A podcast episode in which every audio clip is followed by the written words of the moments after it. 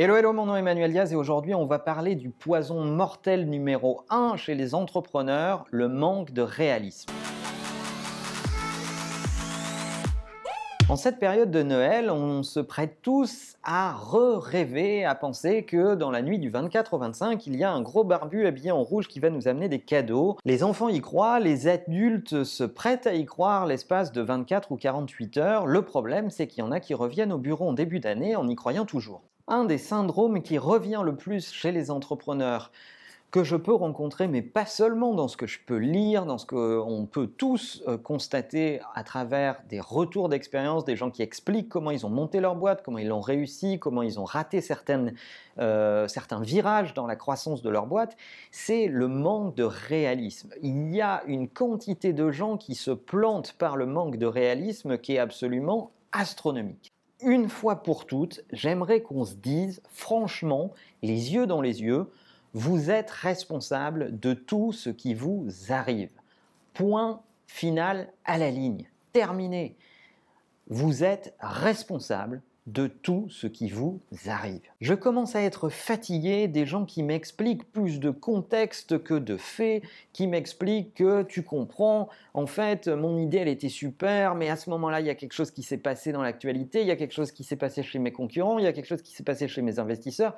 Bref, il y a une incapacité à être réaliste sur la façon dont on a exécuté. Je ne dis pas que le contexte ne compte pas, mais il y a plein de gens qui manquent de pragmatisme sur ce que eux ont provoqué comme élément de réaction autour d'eux, ou ce qu'ils ont fait, ou plutôt ce qu'ils n'ont pas fait, et ils se réfugient dans une analyse du contexte comme si c'était une façon de se réconforter ou d'expliquer un succès comme un échec d'ailleurs. Alors pour se soigner de ce manque de réalisme, je vais vous donner ce qui me semble être les quatre clés qui permettent d'avoir les pieds bien sur terre. Je ne dis pas qu'il faut ne pas avoir d'ambition ou un peu même d'illusion pour nourrir de la motivation, mais je dis qu'être complètement déconnecté de la réalité euh, est tout à fait dangereux. Alors voilà mes quatre clés pour rester connecté au plancher des vaches. La première chose, c'est de toujours penser à demain. Ce qui est passé est passé. Vous ne pouvez pas le changer. Ce qui s'est passé dans le passé est le résultat de vos actions de l'époque, mais vous ne pouvez rien y faire. Par contre, si vous pensez systématiquement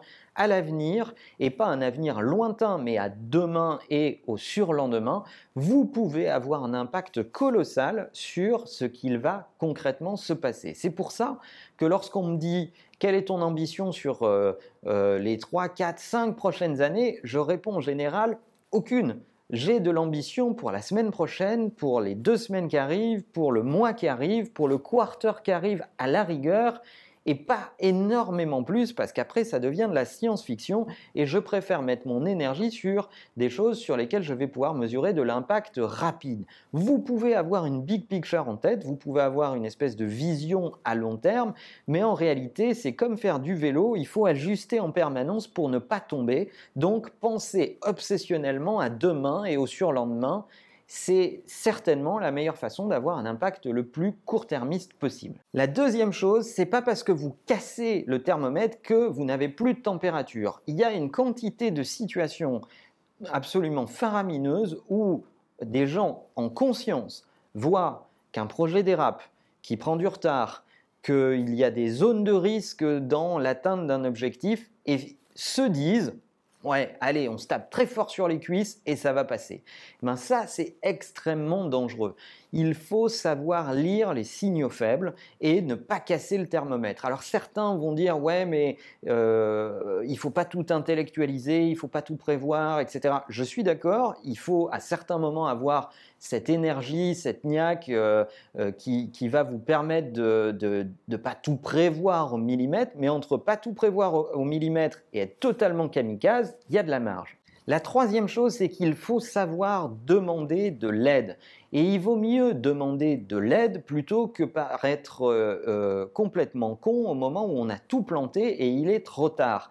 Donc, si vous avez peur de demander de l'aide, si vous avez peur d'être ridicule en demandant de l'aide, c'est que certainement vous êtes à la veille de faire une connerie. Donc, n'ayez pas peur de demander de l'aide toutes les questions sont bonnes à poser, il n'y a pas de mauvaises questions, il n'y a que des mauvaises réponses. Posez ces questions aux gens en qui vous avez confiance, qui sont capables de répondre avec exigence et bienveillance, et n'ayez pas peur d'aller solliciter un avis ou un coup de main auprès de gens qui vont être motivés par le fait de vous aider à progresser et vous serez surpris de la bienveillance que certains peuvent vous apporter. Et enfin, quatrième élément qui est certainement le conseil que je vous encourage à pratiquer le plus et le plus de façon obsessionnelle, c'est que si vous vous dites que tout va bien, c'est que vous n'allez pas assez vite ou vous n'êtes pas dans la bonne catégorie.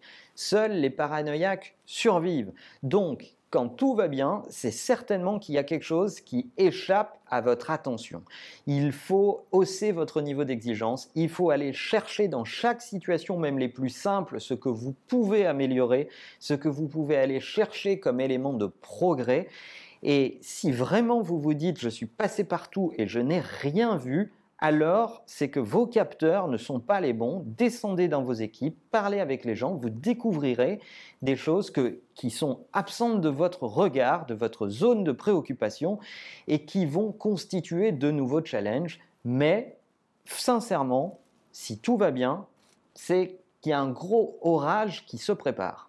Alors j'espère que ces quatre conseils vont vous aider à pratiquer ce réalisme qui est euh, comme un sport, comme euh, une habitude qui va vous aider à être plus performant dans votre quotidien.